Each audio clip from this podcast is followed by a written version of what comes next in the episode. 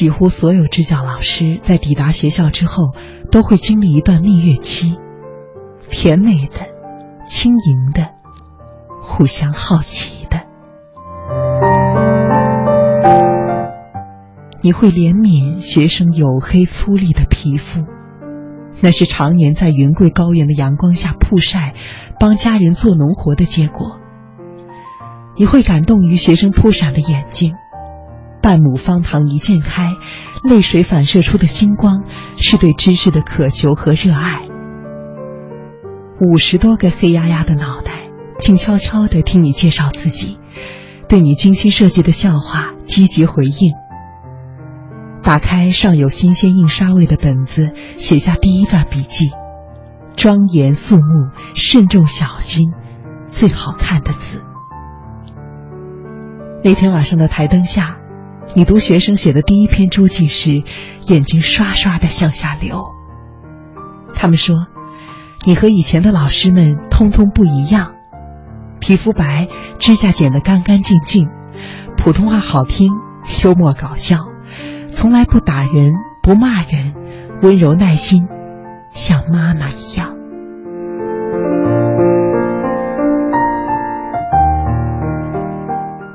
拍了照。发在朋友圈里，一堆赞。每个当地老师陆续邀请你，披着星光去他们家，坐一坐，喝了好几瓶澜沧江，认兄弟。他们说，家里离得远不容易啊，你是大学生、高材生，跟我年轻的时候简直一模一样，被接纳、被认可了。晕晕乎乎。回到自己的住处，倒在吱嘎嘎的铁床上，梦都是甜的。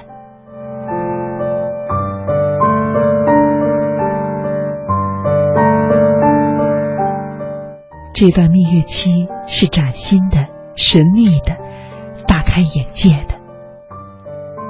第一次家访，登山鞋踏在乱石堆叠的土路上，不小心滑了一下。走在前面穿着人字拖的学生咯咯的笑，沿着堆积着牛粪的湿漉漉的陡坡往上走，走到了地面上凹凸不平的院子。老师，我们到了。衣服上都是冻的母亲从角落里拿出一张磨圆的板凳，抬到另外一个没有被太阳晒到的角落，请你上座。把一盆淡而无味的瓜子端到你的脚边，用开水烫了一只洗不干净的杯子，灼上粗茶，递到你手中。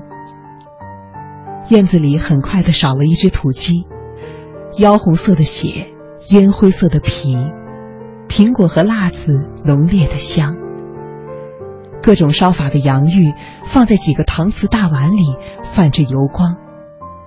从坛子里捞出来至少三种叫不出名字的腌菜，辣、酸、咸。添了三碗红米饭，直到你一边用手掩住，一边从矮及角落的板凳上捂着饱满的腹部站起来。太客气了，太客气了。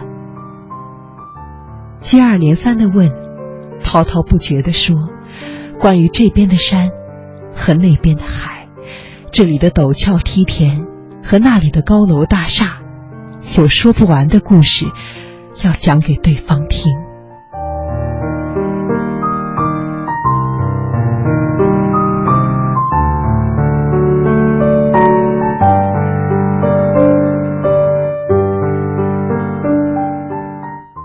这段蜜月期是宽容的、耐心的、充满母性的。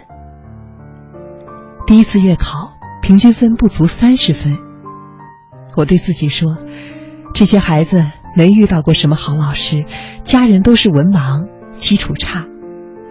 课后辅导，周末补课，一对一，三个小时整理一套复习资料，打印出来喂到他们面前。他们喝酒、装病、骑摩托车、作弊。我告诉自己，所有的错误。”都是可以被原谅的，因为他们依旧是孩子呀。晚自习结束之后，把学生单独的叫到办公室，这样子不会伤及他的自尊心。用提问式的口气帮助他一步一步认识错误，找到解决之道。说着说着，你或者他有一个人哭了。老师也好，学生也好，大家用尽全力做最好的自己。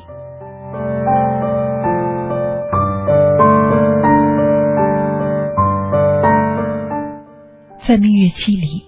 彼此的言谈之间满是未来和梦想这样的字眼。高中、大学、老师、医生，一家自己的摩托车修理铺，好像他们是触手可得的。改变、进步、鼓励、成就，好像他们等你这样的老师等了很久。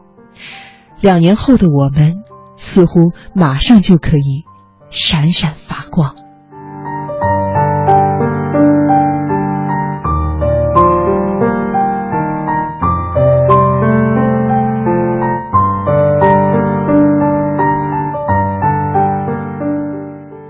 但是，谁都明白一件事儿：蜜月期会过去的。支教老师和学生之间慢慢形成的熟悉和习惯，造成了对细节的忽略，以及对陌生个体的敬畏的缺失。我开始追求一些简单和直接的沟通方式，不再总是有意的站在对方的立场思考问题。这种方法。带来了高效，但是难免有些粗暴，这大概是人类的局限性，也是人和人的相处中最可悲的地方。可惜的是，在你意识到的那一刻，伤害往往已经形成不可逆了。周记里出现了问号：“老师，你怎么变了？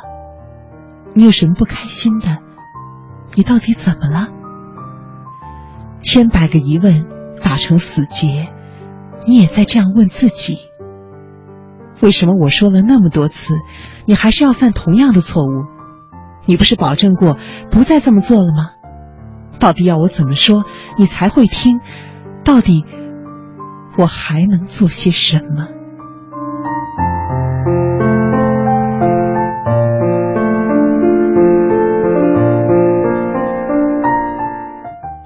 痛苦。尝试接受和改变，再痛苦，再尝试，依然痛苦。人们在被情感的利刃伤害过之后，往往更有经验，会在一开始就规避亲密，建立壁垒，在关系发展的道路上创设底线。但是来支教的通常不是这种人。我们热情投入，在学生的身上安放了真正的爱。于是，遭受了挫折，受到了伤害，也是真的。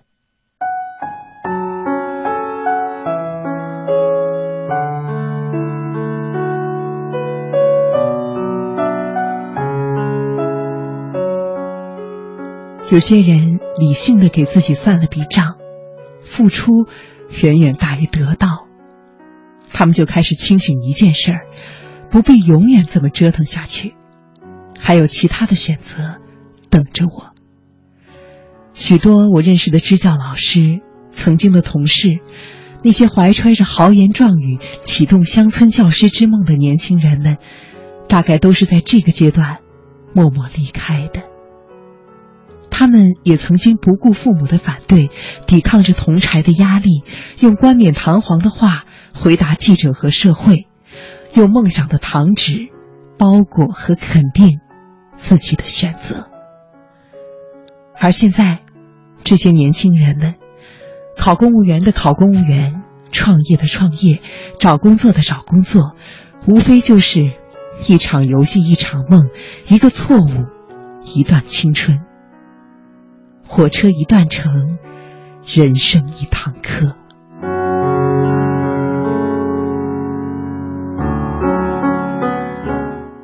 写下这篇日记是五四青年节，青年人的节日。写到这儿，文章的调子从乐观积极的彩虹色，变成了现实冷漠的灰色，连我自己都觉得有点不合时宜。可是，我最后想说的，其实是一个重要的态度，是我现在的人生的态度，是接受和改变。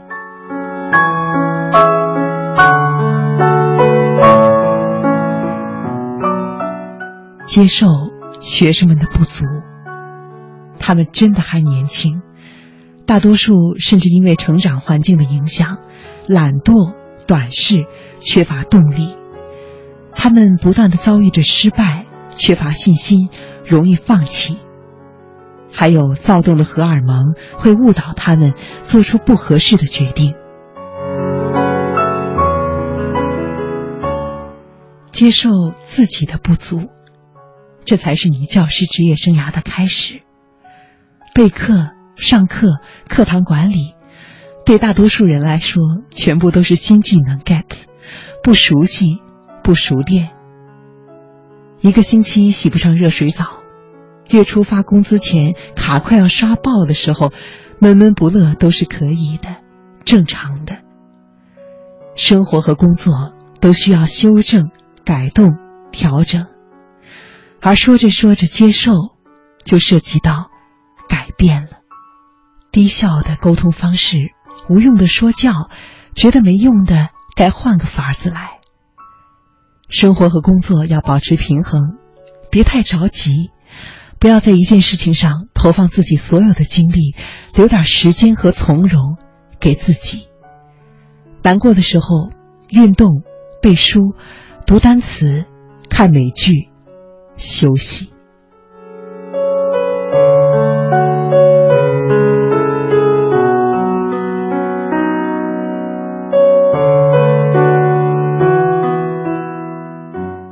理想和现实是有差距的，这句话倒是不假。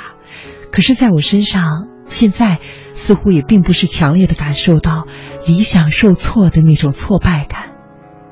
归根结底，我现在的人生态度。是相信你，我，还有我们。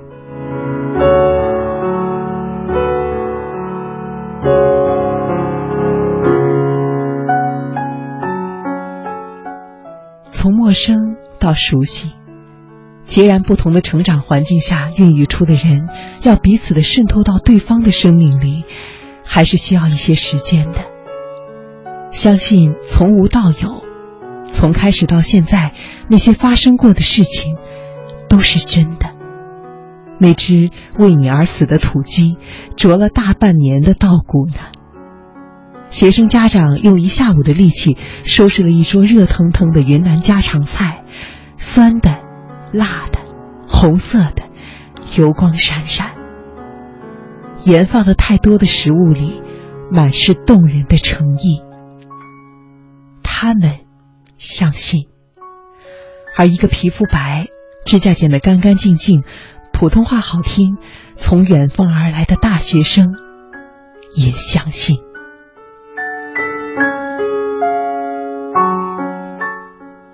支教这件事情，没有人说过 "It's gonna be easy"，这件事情永远不会太简单，而事实上，It's never easy，它从来。就不简单，和人生的许许多多事情一样。障碍是检验理想的法宝，也是衡量一个人生命的柔韧程度的重要标尺。只有在这样的障碍面前，你才知道自己是不是叫嚣和号称的理想。而当你面对真实的自己之后，依旧可以坚持，这便是这段岁月给我们人生中。最永恒的印记。